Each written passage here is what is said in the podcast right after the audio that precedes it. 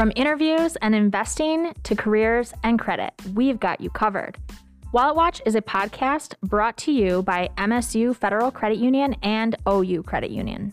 We'll be interviewing industry experts, sharing personal stories, and even playing some fun games, delivering financial topics in an enjoyable and interesting way.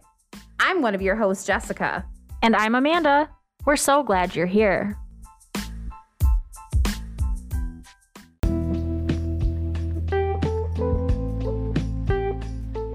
Welcome back, Wallet Watch listeners. I'm very excited for this episode today. We have a really amazing guest joining us.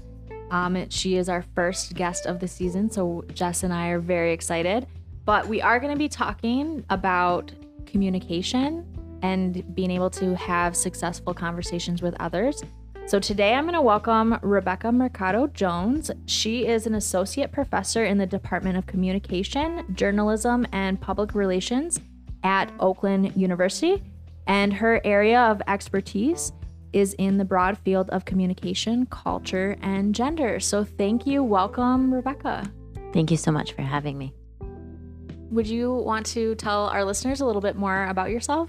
Sure, yes. As you said, I my broadly, I'm interested in communication and I teach a lot of general communication courses, but I also teach in the areas of critical cultural communication studies. So, one of the classes that I teach most often is a course called Multicultural Communication.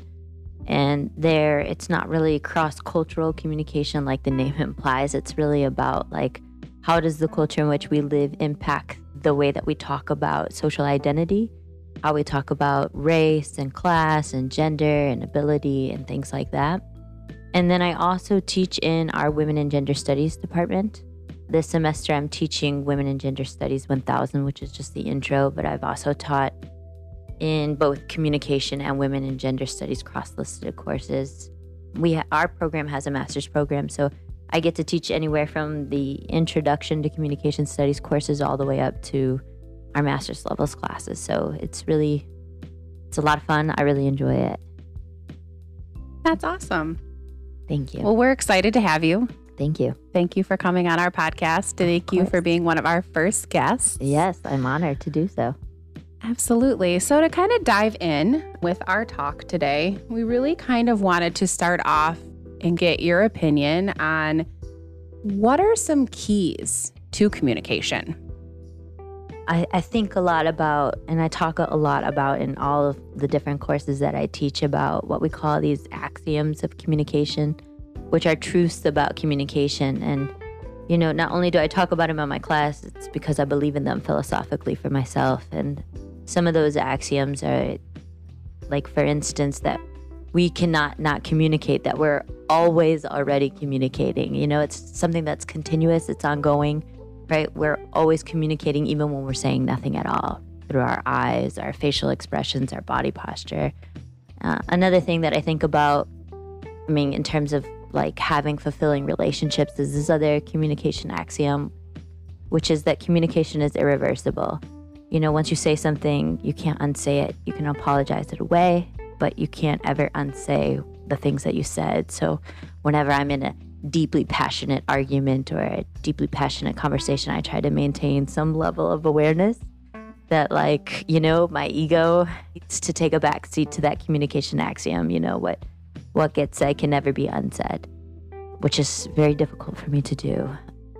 Uh, also, there is this other communication kind of, it's not an axiom, but rather just something that I believe philosophically. I used to have this professor in grad school who used to say that studying the philosophy of communication is like studying what it means to be a good human being. And so, one of the things that I always think about is, you know, well, a few things. One is that I always believe in the transformative potential of a good conversation. You know, ever since I was a young child, I've always loved meeting strangers and having really meaningful conversations with them and then them kind of vanishing into the ether, you know, never seeing them again or never experiencing them again, but also thinking about the things that they said or the things that they told me and and holding on to them indefinitely because uh, I have this very creepy memory where I remember things that people said, people's faces, people's names for a very long time. so I've always believed in the transformative potential of a conversation, but also, you know, that that there is this kind of universal experience that we all have that, you know, we all have the same desires for love and belonging, you know, that there really isn't any human being on the planet that doesn't have on some level this desire to be seen, to be loved, to be heard, you know, to belong. Um, so these things are kind of at the heart philosophically at the thing the classes that I teach and why I think communication is just it's a vital life skill that I get to teach at the college level, you know. Yeah, thanks for sharing that. I definitely learned something. It's been a while since I've had a college class and been like thinking about communication. I know Jess and I were preparing these questions and we're like, what is communication? We Yeah. better just ask her mm-hmm. that. Yeah. But I love that you share the idea that conversations that you've had, you just remember forever. Yeah. I agree. I have memories of those, both, you know, positive, impactful things, and then other things that I'm like, wow.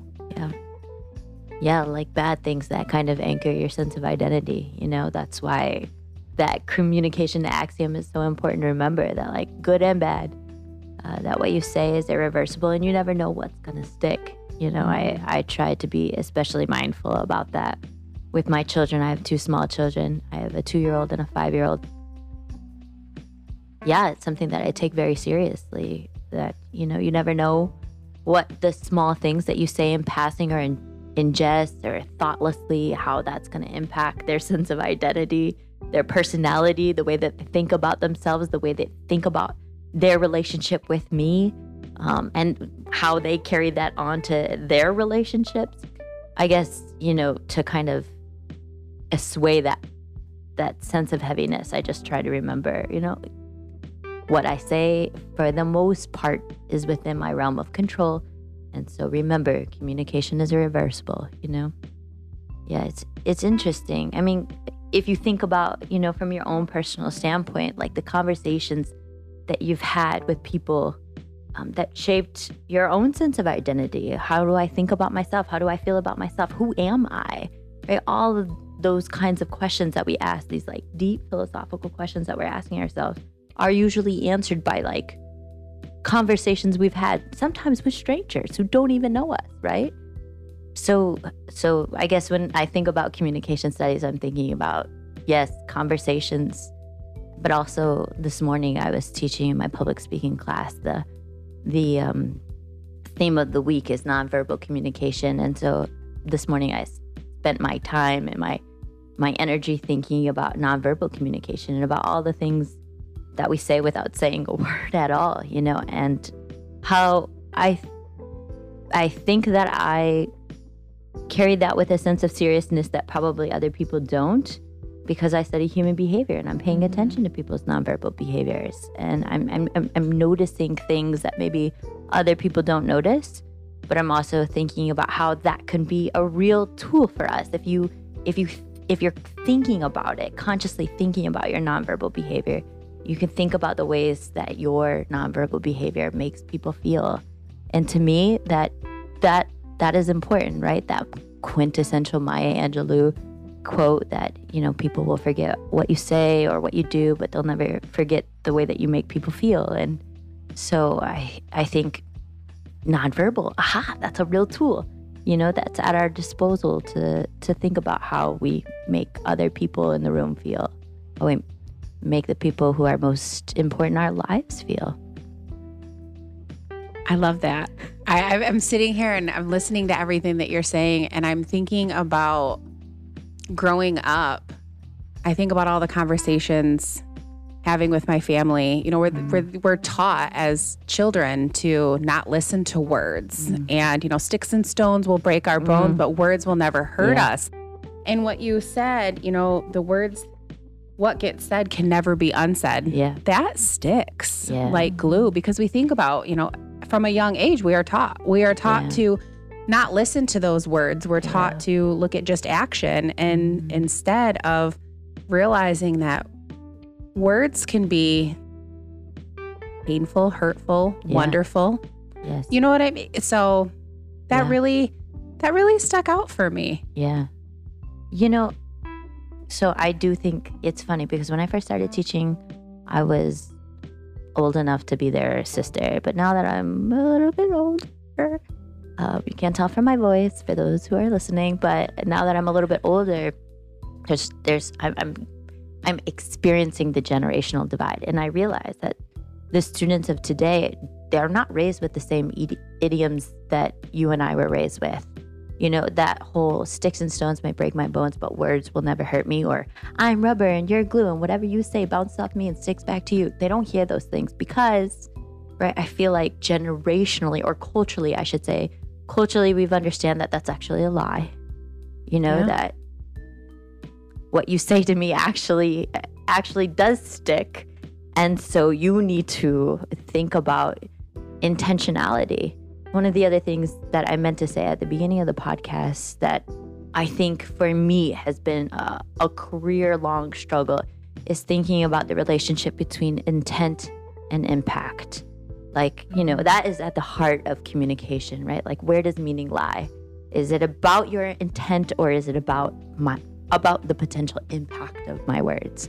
And so yeah, I mean, I think ideally meaning lies in some space between us, right? That you are simultaneously thinking about what is my intention and having and, and giving me the benefit of the doubt, but also I need to be concerned very deeply with the way that that that I impact other people, that what I say and how I make people feel impacts them, you know? So so yeah, those those idioms that we grew up with, it I they're not true, right? And so I, I'm glad that that that my students, for the most part, have never heard or weren't raised with really what is a lie, a cultural lie that you know sticks and stones may break my bones, but words will never hurt me. No, they do hurt. You know that they matter. I feel like uh, my my niece, when she was 11 years old, she said some real deep things to me that I hold on to in this conversation that I was having with her in the car. And she's like, words matter. And I was like, oh, oh, yes, I know. I say that all the time, but you saying that back to me, you know, is a is a is a powerful reminder. But then also she was reminding me to not assume gender. And I was like, okay, all right, 11 year old. He's like, give this WGS professor a dose of her own medicine, if you will, right? That, so generally, generationally speaking, like the, the culture has shifted. That there's a Mhm. real cultural shift there that that we're finally seeing and experiencing, which is good, I think. Yeah, I think it's it gives me a lot of hope too. Yeah. Yes. That I feel like sometimes when I'm interacting with those that are younger than me, I'm like, wow, you have so much more figured out at this age that I wish when I was your age I had that Yeah. much kind of figured out. Yeah, Just took me a little bit longer. Yeah. But that's okay. yeah, And I think too, what you're talking about with impact versus intention, I think most likely as humans, we have relationships with all different types of people, and relationships can be different, whether Yeah. it's, you know, maybe you have a roommate, maybe you do have children and you're a parent, maybe you have really strong groups of friends. And navigating through those relationships, conversations happen, and difficult conversations can happen. And I think for some people, you know, as financial educators, we're a little bit more comfortable talking about money than Yeah. most people might be. yeah. But how would you suggest we begin having difficult conversations with people we have relationships with? Yeah. You know, I was preparing for that question. I was thinking about how important it is really to have a sense of introspect about yourself. You know, like if figuring out like what is your both your communication style and your conflict style because when you do talk about hard difficult things like money or sex or, you know, relationships or I think it's important to think about like what is my communication style one and then what is my conflict style? How do I manage conflict because it's going to go from communication to conflict, you know, quite quite quickly. And for me, I'm a very conflict aggressive woman. I do not shy away from conflict. I have always loved a good debate and I don't back down. that has served to my benefit and to my detriment, as you can imagine. And, you know, there are people in my life, I would say my husband is the exact opposite. I would say that he's probably a lot more conflict avoidant than I am. And I have always had to have a certain level of consciousness about that. Like, I have to be aware of the fact that I am a very conflict aggressive person. I don't believe in sweeping anything underneath the rug. And if something's here, if I can feel it, feel it in the air, I want to name it and I want to talk about it. And my husband's not that way.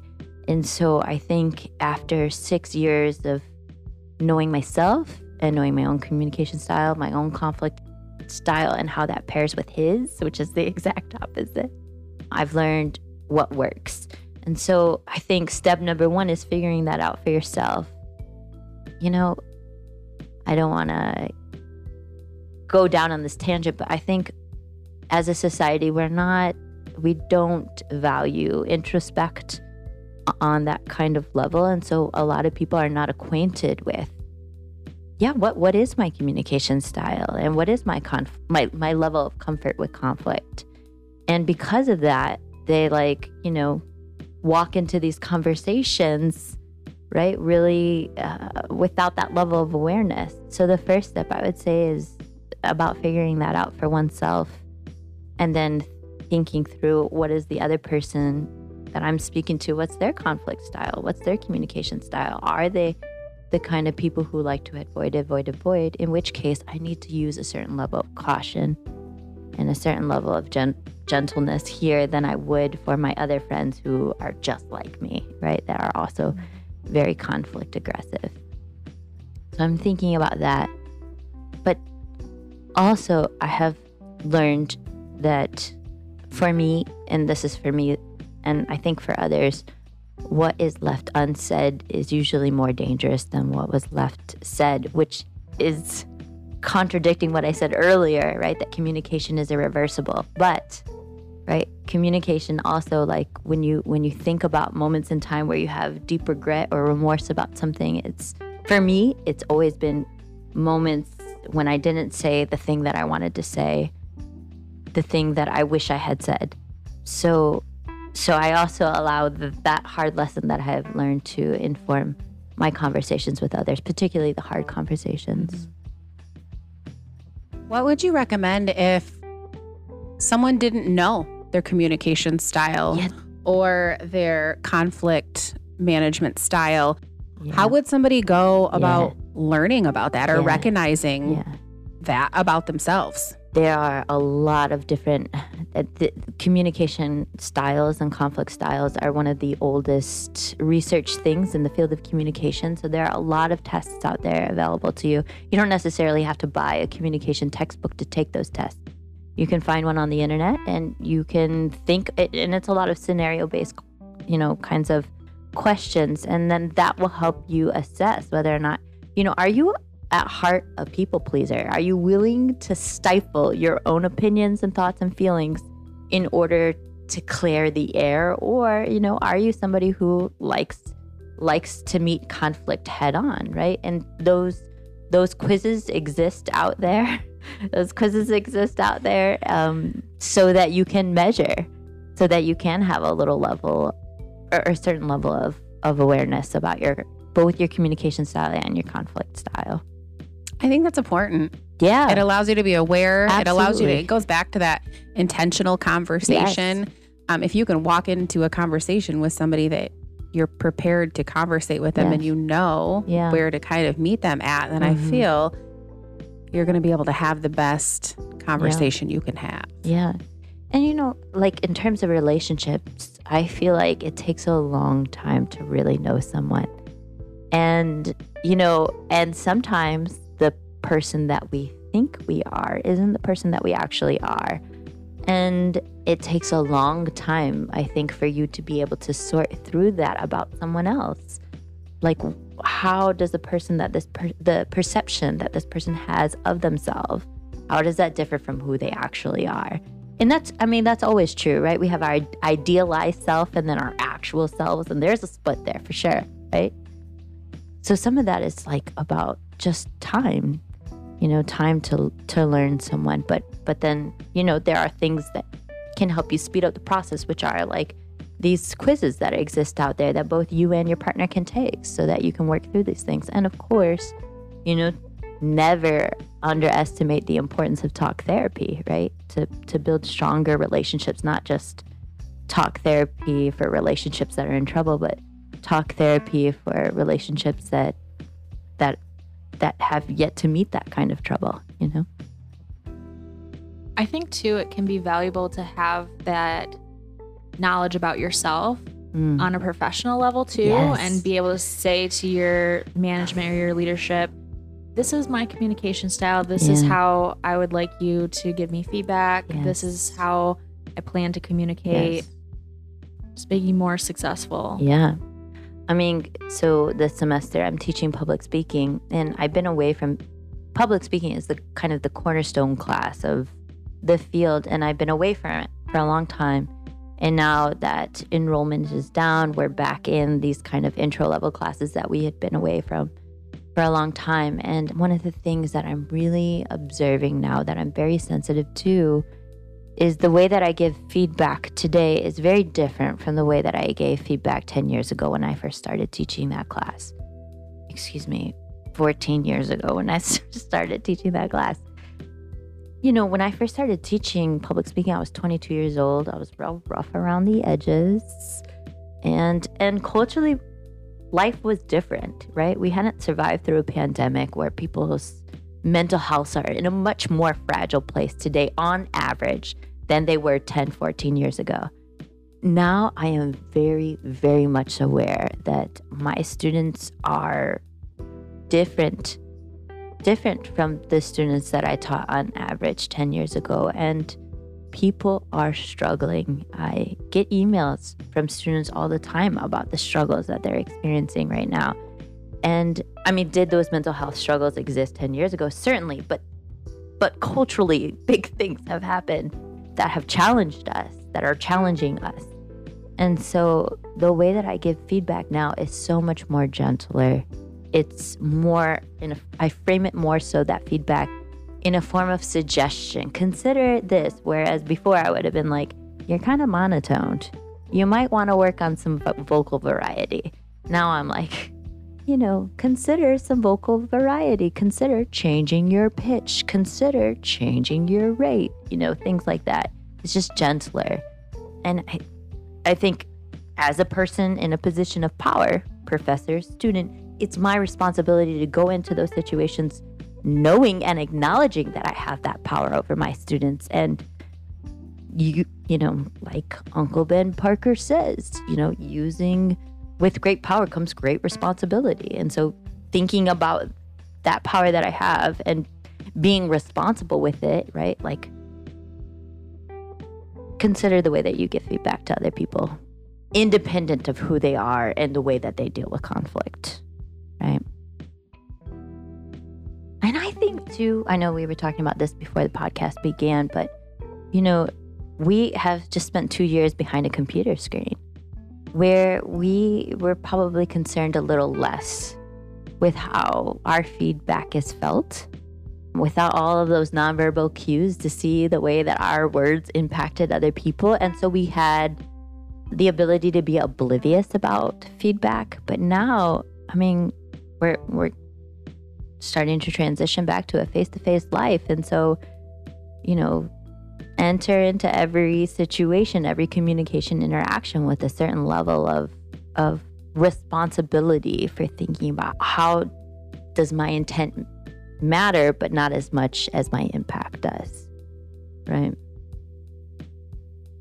yeah it's been a, a rough couple of years Yeah. I, yeah and personally like i struggle with the technology and communication through videos and Yes. chats and emails and it's not my favorite so yeah. i am very excited to get back in Yeah. person with people because i rely on that nonverbal yes. communication when someone's talking to me to understand Yeah. the communication fully Yes. And you know, I mean, in the professional world, I think about this a lot too. Like, thank God for emojis, you know, because they help give us a little sense of that nonverbal. But in the workplace, in professional emails,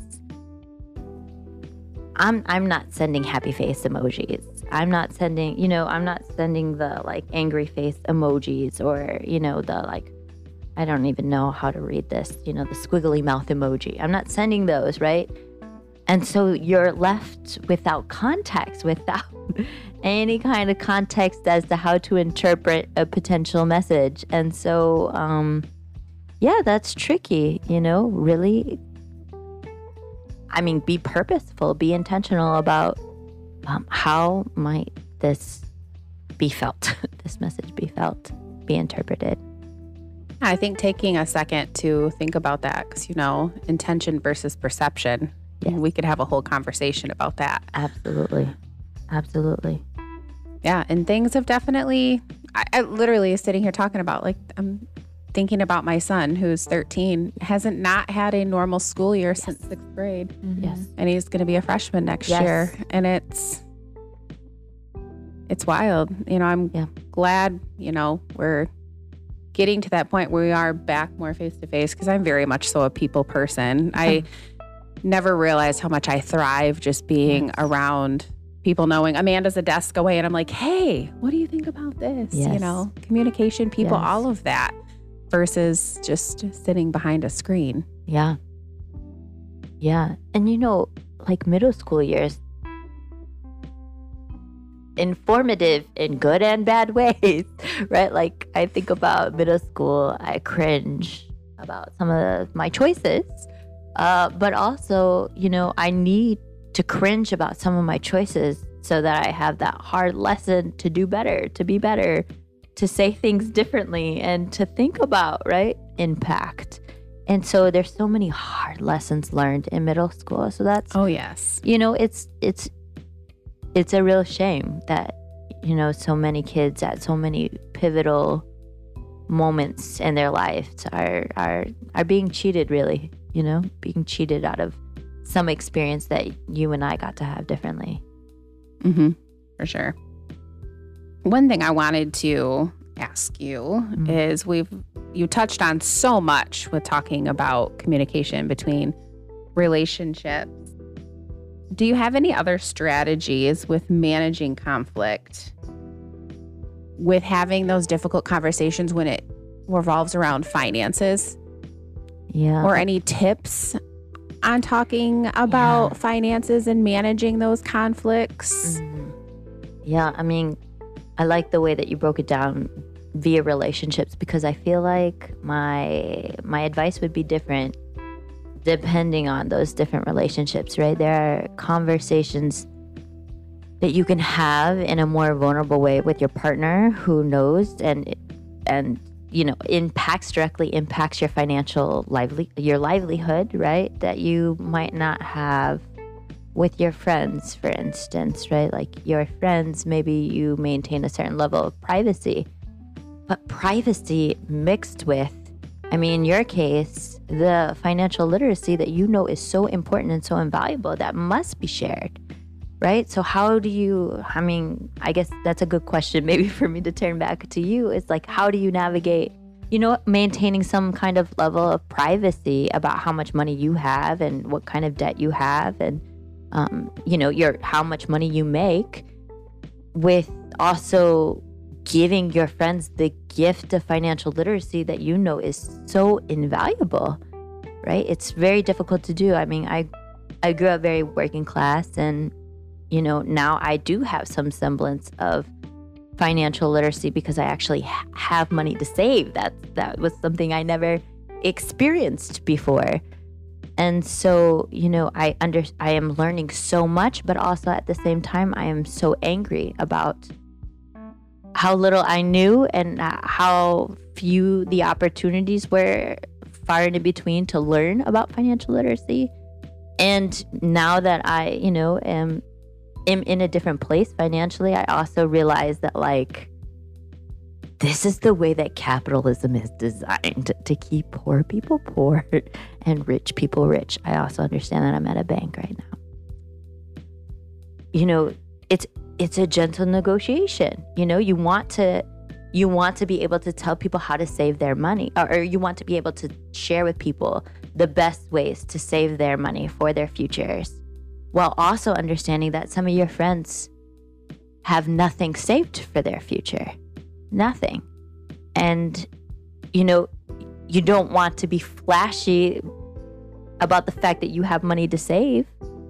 But at the same time, you also want them to understand how important it is you know that if you can scrape just a a hundred dollars a month into some kind of savings account so that you have the propensity to retire at some point you know and that $100 today is going to be worth hundreds of thousands of dollars 20 years from now you know it's it's very tricky and one of the things that i i tried to te- teeter on because I think that is a gentle balance is that what are the things that I wish I had known before I was in this position? And if that requires me to be a little vulnerable about how much debt we have or how much money we have without being explicit about that, then I, I always teeter. I mean, because I am at heart an educator, right? At heart, I am an educator, and that is that is the heart of my being. And so, you know, if it's an opportunity for me to share what I know with other people who I know don't have access to that information, then I am willing to maybe compromise my privacy a bit to give them something that is m- more valuable than my privacy, than protecting my privacy. Right? Again, I, I think it's all, it's all, this conversation is all context dependent because I'm talking about in this case friends. But you know, with my my children, they're two and five, so don't think much about money right now. But certainly, I I am very aware of the fact that their childhood looks very different than the one that I was accustomed to, and that they are having experiences not only that I never had, but that other people, most people don't have. I mean, just you know, having internet access, for instance, right? Like, or fresh, drinkable, clean water. Like, I want them to have a sense of awareness about that, about the gifts that are given to them, not because they worked really hard for it, but because simply they were born into this particular family, you know, in this particular geographical location. I want them to have some level of sense aware of awareness about those privileges without also making them feel guilty about having those privileges, but also thinking about guilt as being unproductive and and thinking about it as, as not as guilt for having these privileges, but what is my responsibility? I'm not a religious person, but one of my, but I had a very religious upbringing, and um, one of the things that haunts me from that religious upbringing because I think it does have some universal meaning for everybody, regardless of your religious affiliation. But to to whom much is given, much is expected, right? And I want them to have that kind of etched into their brains, you know, to whom much is given, much is expected, and that it's all of our responsibilities to to make the world a better place with whatever resources we were given, right? So it just depends, I guess. So much of my advice, too, I think, is about knowing your relationship with that person because your relationship with each individual person is different. Your your relationship with one friend is very different from your relationship with another friend or even family members, right? Like my sister knows a different version of me than my aunts do, you know? And and realistically it's supposed to be that way. And so all of this advice, I mean, I guess my my core piece of advice is know that relationship and trust the meaningfulness of that relationship before you go into that conversation with other people. I don't know if that completely answers your question. It does. And and I love that. I mean, because really these super tough conversations Yeah. are usually with people we love the most. I mean, Yes. especially when directed around finance. You know, our families, Mm-hmm. our significant Oh, others, Yes. our children. You know, I my 13 year old right now, we're trying to teach him. So, what are you going to do this with your summer? Mm. Because it's, well, you're not going to sit around and play video games. So, what do you want to do this summer? And he's like, Yeah. well, I'd like to learn how to mow lawns. And there's a, a gentleman in our, our, our subdivision. Yeah. He's going to be graduating and going to college. And he had told Dominic that I'll give you all of my clients if I'm going to be going to college. And I'm like, so we started talking to him about what it would be like to build Yeah. a business. And, you know, if you learned how to mow the lawns and did a good job and started earning money and Yeah. doing these things and then you know getting him a checking account so Yes. he can manage Yes. you know and see the money coming into his account because i think right now with just having it in a piggy bank or a wallet he Yes. doesn't realize the value or the impact of it coming in Yeah. or just i need to spend it on this one last video game mom Yes. versus i think if he sees it in an account and sees it fluctuating going oh maybe i don't want to spend my money on that because maybe i'm saving for this really Yeah. big thing or Yeah. you know i said you're 13 have you thought what are you going to do for a car what you know all of Yeah. all of those really cool things and so i definitely think it's important having those different conversations You know, something that you're saying too, because I'm thinking, well, what about college? 13. Yeah. The cost. And, uh, you know, the conversations we were having before we started the podcast. It's like, I think this is one of the real tensions between, you know, my working class upbringing and, you know, now I would say, you know, where our middle class realities, which is like, do you pay for your kids? Do you help support your kids' college tuition? and this is this is a real tension because i think the lessons the loudest lessons learned are different in those two different economic realities.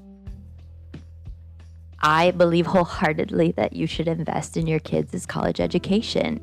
As little as you have to or as much as you can like as little as you can even if it's a matter of $10 a week. And sometimes that's asking too much you know? I understand that many people out here are just simply surviving. So if it's a dollar a week you know i i believe wholeheartedly that it is my responsibility as my kids as parents to invest in their education because this is the very real and assured ways foolproof ways right that we can we can transition a family from from poverty to a different to a different economic reality. And so many people disagree with that. Many people believe and i've heard it all my life that if you pay for your kids' college tuition they are going to squander it. I mean as a college professor i can't tell you how many people have told me that and that is simply not true. On average it is not true. I'm not saying that those realities don't exist they do but realistically right like paying for your kids' college education does not necessarily mean that they are going to squander that opportunity. And this is one of the very real ways that people move generationally from one economic reality to another. So and and it's also one of the very real ways in which it keeps people in conditions of poverty. And that cycle continues right? I mean i'm i'm not one to shame people on how they spend their money but i am one to have people please consider what the the dividends and the the dividends that investing in your kids' education could have. And i'm not just saying college either because as a college professor i also am very intimately aware that um, college is not for everybody and i agree with that 100% college is not for everybody but a trade school also costs money oftentimes. There are free apprenticeship positions but trade school also costs money you know? So providing your kid with with a degree or a certificate debt free sets them up for financial realities that the kid who is squandered with $100,000 worth of debt, those are two different lived realities.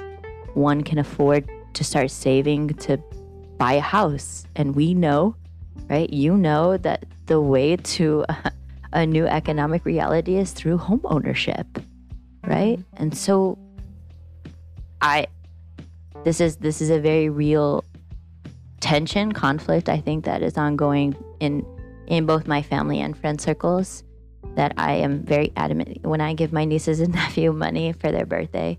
I'm not a gift giver because I write in the card often, you know, that you'll outgrow clothes and toys, but you will never outgrow a college degree. And I, I don't think that it's always appreciated, and I don't think it, not everybody likes that, but it's it is true. It is true. You will never outgrow a degree or some kind of training, right? Some kind of training to get you in the financial position that you want to be in. So it's a, it it is a tension. And it is one that I that I navigate carefully, but again, in my educator's heart, I always regret the things that I didn't say that reflect my my own values or my own convictions or opportunities that I let fall by the wayside where I didn't say something, I didn't speak up. Certainly a tough one. Yeah, I mean, you're right. You you wrote on your questionnaire fear and shame and guilt and so true, right? There there is a lot of fear that like conversations about money can ruin our relationship or shame about filing from filing for bankruptcy, for instance, right? Like shame that you should not feel, but it probably does exist.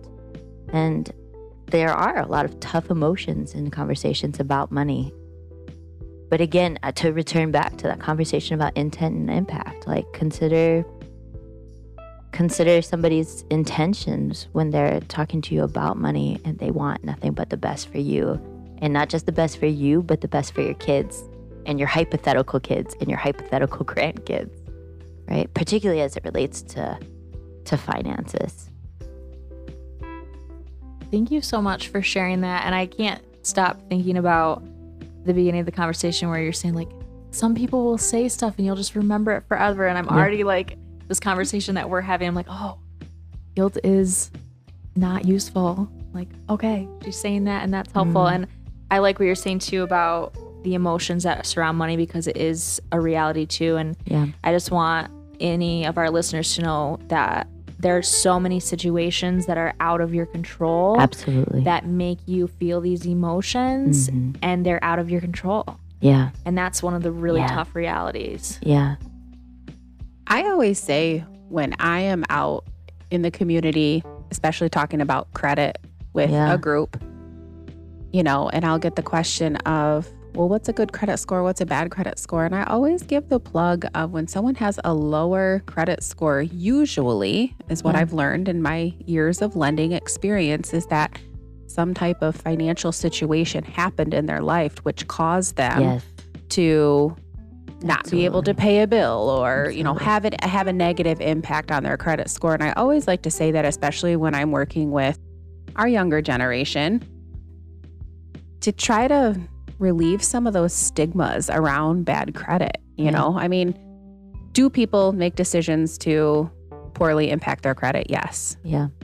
But a lot of times it's based off of situations that have happened in their life. Yeah. And sometimes simply survival, right? Like, yeah. Survival forced you into a bad choice because there was nothing but bad choices to make. Bad choices available. What was the lesser you. of the two evils yeah, in that? Exactly. Sure. Absolutely. Uh, I think I I think there is no shame in having a bad credit score. I was just having this argument with my husband. Who has bad credit? You know, and who needs credit the most? Right? That that that is not always that is often not your fault that you cannot be individually blamed for again a system which is not designed to a system that is not designed to bring people in conditions of poverty to conditions of wealth. Like that's that is not that's not capitalism. This has been amazing. I mean, really if you think about what we wanted this season to be. This season is intentional living, family, finances, and health. Yeah. And I feel like this conversation is so needed when you think about the things that are closest to you. Yes your family, your finances, yes. and your health. Yes. Right? Yes. And that comes with relationships and communications. Yes. And it's the good conversations and it's the tough conversations. Yeah. yeah. So, no, this has been great. And I think the unfortunate part in terms of finances, family, and health is like we when things are good, we take them for granted. And it isn't until things are really bad that then we work on them.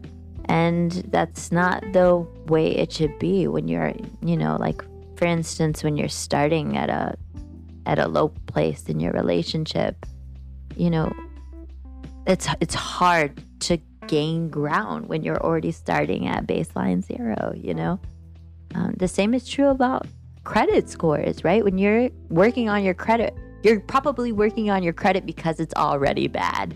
And it's already bad before you even knew that the system was designed for you to fail, right? Like, I got a credit card in the mail at Central Michigan University before I even knew what a credit score was. That, my friends, is a problem. Mm-hmm. And not just one, not just two, but several. I, growing up, both my parents were deceased before I went to college. Well, my mom was deceased and she was my primary caregiver. So when I filed the FAFSA to get financial aid, I filed as an independent because I was independent and um, I got a lot of loan money. I got some scholarships, I got some grants, and I got a lot of loan money. I got more loan money than I should have been given. And when you're a poor kid who grew up never being able to afford anything ever, and someone gives you money, you don't think about how that thing that you bought is going to cost you a hundred times more than it did because you're buying it on borrowed money. You're just thinking, aha, I'm finally in a position where I can, af- I can afford things. And that's capitalism, right? Like the system is designed for failure. And so important, so important. When I, I go to, you know, the McNair Scholars Program, which is a it is a college program, a TRIO program that is designed to help first generation, low income, underrepresented folks go from the undergrad to the PhD because they rarely don't. I go back there as a graduate, and one of the things that I always communicate to those students and when I go back to talk to the Latino Alumni Association students, I, I say, say no to the refund check if it's within your power to do so. For some of you, that is not the financial situation that you're in it right now. That's not your financial reality. Maybe you're even, you know, bankrolling people who you shouldn't be bankrolling, right? Like maybe maybe you are cutting a check to your mom because your mom needs it, right? But if you can afford to, if you're in a position to, say no to the refund check because that money is very expensive and very costly. One of the other things that I really struggle with as a college professor in the humanities is the fact that our students who graduate from our major usually average around $35,000. Their first job is in the anywhere between thirty to forty thousand dollars. That degree costs more than this major will give to you sometimes. And I'm not saying some people do just fine with their com degree and are, I mean, we have alumni donating tons of money back to us. So some people do well, but on average, it's hard for me to encourage and recruit students to a major that I know is not going to enable them to be able to pay off that debt. And it it is certainly my struggle. One of the conversations I just had with some administrators, or and I always bring up, is how are we going to make this degree at Oakland University more affordable to middle class and working class folks? College is so expensive, and it has only gotten more and more expensive in the 10 years that I've been teaching at Oakland. A degree today is 10 years more, right, than it was 10 years ago.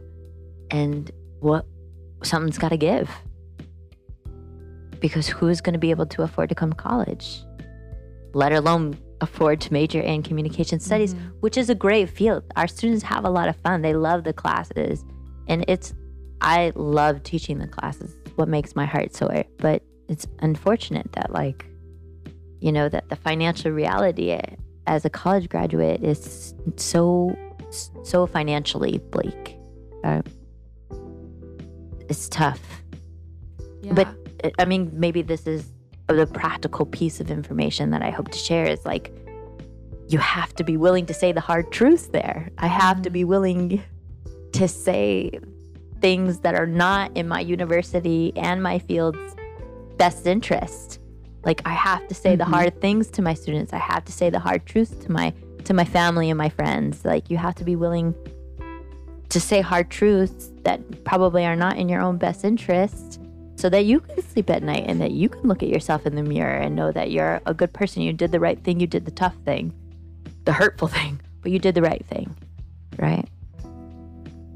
I appreciate that, and I feel like I I don't know you. We just met today, but I feel like I know you more, and I really appreciate that you're having those tough conversations with the administration, and you're trying to be an advocate for future students, current students, the livelihood that they could potentially have, and that's your intent is there to potentially and hopefully make a bigger impact for those students. I hope so. Thank you for saying that. I really hope so. But I, you know, there's only so much that's within my realm of control. And this, saying those hard truths, is the only thing that I can control. I don't control how much they have to pay for tuition. But this is something that is within my realm of control. So, I love what you shared about being a college student up at Central and, you know, before you even knew what a credit score was, um, getting all of those credit card, you know, pre qualifiers in the mail. And what stuck out to me was that's a driving force as to why Amanda and I do what we do and love what we do. You know, only 21 of our 50 states have a financial education requirement at the Mm. high school level. And it's just Mm. kind of mind blowing because, you know, I think about us. I mean, we didn't grow up and know how to balance a checkbook or write a check or what a budget was or a savings plan or anything else. And, you know, I always joke, especially with my high school students that I work with, and I'm like, I promise you may think this is boring, but you're going to remember this conversation that Yes. we had one day, and you're going to be like, that lady that came into my classroom and taught me how to budget and showed me how to write a check and showed me how to do all of these important things because it's heartbreaking to see people out here taking those ref- you know college students utilizing those refund checks and not realizing that yeah i'm going to go out and i'm going to have a great time or i'm going to go out or i'm going to pay this or i'm going to pay that or you know bankroll a family member or whatever and Yeah. not realize that they're going to pay that 10 times over yes. over the course of trying to pay those yes. student loans back um, you know and knowing the importance of that so that definitely stood out for me and, and hit me in my heart where Yeah. you know my passion people are like oh what do you do for a living well we teach financial education I'm like wow more more kids need to know that Yes. and it's just you know it's huge Yeah. And you know what always strikes me in terms of financial literacy too is like you don't even know what you need to know. Mm-hmm. And you don't even know how little that you don't know. You think you know how money works because you know you had a piggy bank and a cash register when you were a small child, but you don't know. There are so many things that you don't know and little things that you could know that could set you up for a world of success that you didn't even know you needed to learn. Yes. Mm-hmm. you know like in terms i mean i remember when i went to um, what's the word i'm looking for? My human resources meeting when i was getting hired in and they were asking me how i want to invest my do you want to invest in a 401k do you want this? Do you want a 401 blah blah blah blah blah. I was like i have no idea what you're talking about right now i am so lost and you want me to make this decision today and I don't even know what the words you're using even mean, mm-hmm. right? Like, uh, and that decision that I made 10 years ago could have cost, you know, could have costs beyond my scope of imagination. You know what I mean? Mhm. Like, whew, I had no idea. And I, and I had a PhD. You know what I mean? Like, I, Mhm. I have spent a lot of years in college at that point, and what was missing is this piece that is huge, huge, right? Like, I mean, I think about all the time because of the courses that I teach, how many people around me can't afford to retire at all, cannot afford to retire. People who are closest to me, I know for certain that they are older than I am and they have nothing to save for retirement. That that hurts that breaks my mm-hmm. heart. It breaks my heart. It also breaks my heart that there is this financial reality that exists that you know that people don't earn enough. You know, they don't earn enough to save and they did everything right. They checked. I mean, look at teachers. Look at the predicament that teachers are in. They did everything right. They followed their heart. They chose the passion, the the passion career, right? Uh, they wanted to change the world and inspire each individual student. And now they can't afford to retire or they can't afford to be a homeowner something is wrong here and it is not about your individual choices that you did or did not make but it is about a system that is designed for you to fail and that's that's not right. Oh but i do want to say one one thing that i did prepare because i do think that it's it's helpful which is two two things about like just general tips when I teach the intro class, we use this textbook, Sarah Trenholm's, Thinking Through Communication. And one of the things that she says is such a very simple thing, but it's something that I think about all the time, which is like in any communication interaction, you should be asking yourself what they call the four way test, right? Is the thing that I'm going to say, is it true? You know, is, is it fair to everyone and will it build goodwill? Will it strengthen and better my friendship or my relationship with this person? And and is it a beneficial thing to say? And so I think you know, holding some maybe not the four way test uh, in those exact words, but holding some some semblance of that I think is helpful in every communication interactions. Like you know, is what I'm gonna say is it true? Is it to everybody's benefit? You know, to return back to that conversation that we were having at the beginning, thinking through intent versus impact, like, you know, let me set aside what are my intentions here and think about for a moment, you know, what are the, some of the potential and plausible interpretations in what I'm saying. Like, you know, having some level of, of, of awareness about that, I think really just improves your everyday relationships with other people. I really like that too. And I think I guess I'm learning and didn't realize, you know, we think of words and sometimes it's hard to think of words as being connected, but how true it is that how big of an impact communication has on the relationships that we have with everyone. I mean, you know, my I have a brother and he always makes fun of my PhD. It's like getting a PhD in communication is like getting a PhD in walking. I'm like, first of all, mm, what's your PhD in? Mm, mm, how about that? And then, second of all, like, if that were true, that communication was so easy, why are so many people so bad at it? If it were true, why can you think about people who are awful communicators without much trouble at all? And then, how can you think about moments in time when you really just appreciated someone doing the most simple, basic, free thing, which is listening to you, giving someone the gift of being heard. Like it's very simple and it costs you nothing. And think about how good it feels to be heard, to be seen. You know, why can't we be more intentional about doing these things that cost us absolutely nothing?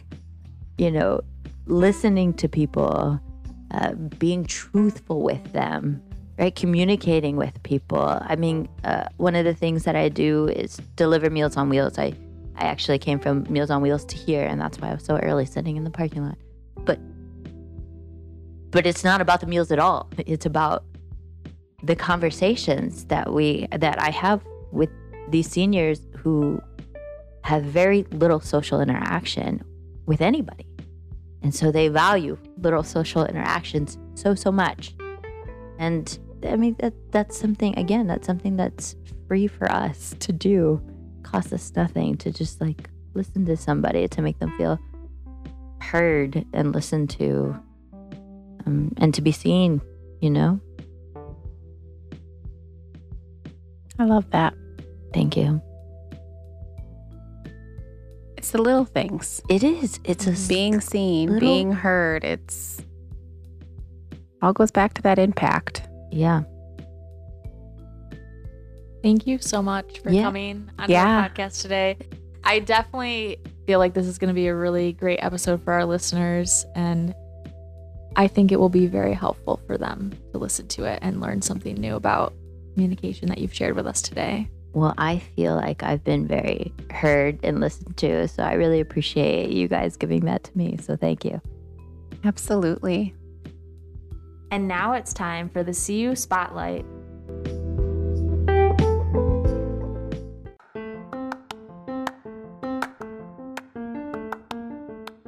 MSU Federal Credit Union and OU Credit Union don't just sponsor this podcast. We believe in investing in the community. We have recently established another way of helping the Desk Drawer Fund, a foundation supporting the MSU FCU and OU Credit Union communities. The Desk Drawer Foundation focuses on five philanthropic pillars arts and culture, stable housing, empowering youth, financial education, and fostering entrepreneurialism. If you'd like to learn more about the foundation or donate, please visit deskdrawerfund.org.